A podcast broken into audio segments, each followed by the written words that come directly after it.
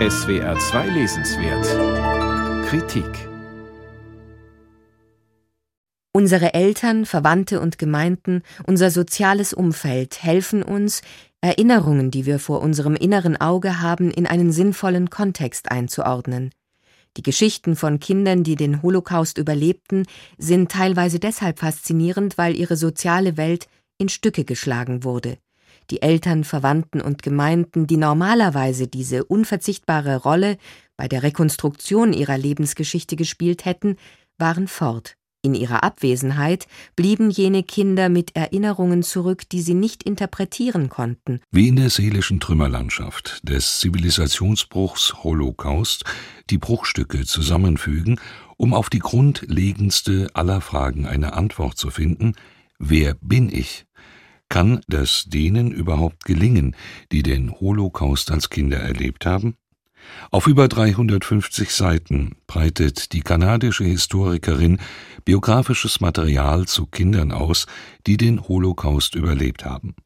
Redundanz, eine wenig erkennbare Systematik und häufige sprachliche Fehlgriffe machen die Lektüre oft ermüdend. Klar und spannend zu lesen ist Rebecca Cliffords Buch dagegen vor allem da, wo sie über eine Art Revolution in der Trauma- und Gedächtnisforschung seit Mitte der 60er Jahre schreibt.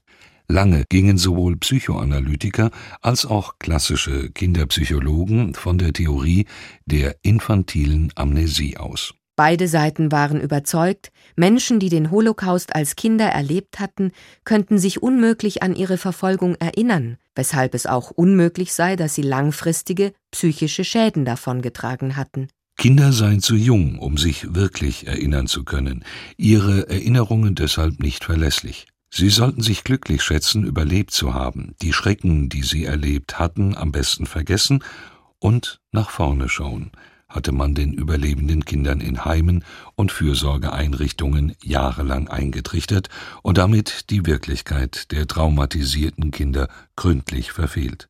Das schildert Clifford eindringlich. Aus empirischen Studien ergab sich dann aber Mitte der 60er Jahre etwas ganz anderes. Einer der damaligen Traumaforschungspioniere war der holländische Psychiater und Psychoanalytiker Hans Keilson.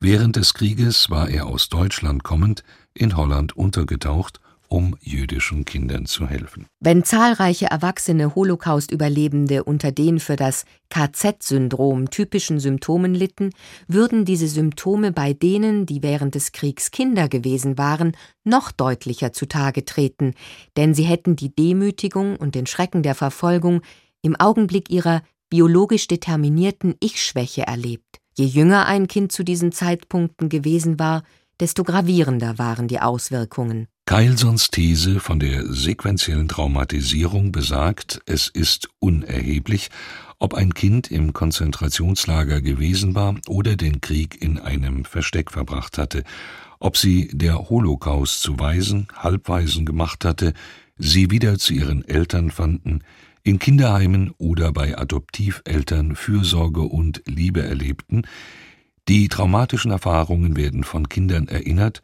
und bleiben für den Rest ihres Lebens prägend.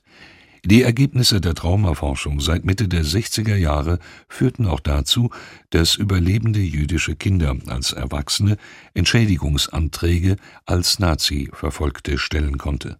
Mag die Lektüre oft auch mühsam sein. Mit ihrer umfangreichen Studie füllt die kanadische Forscherin eine große Lücke in der Holocaust-Literatur.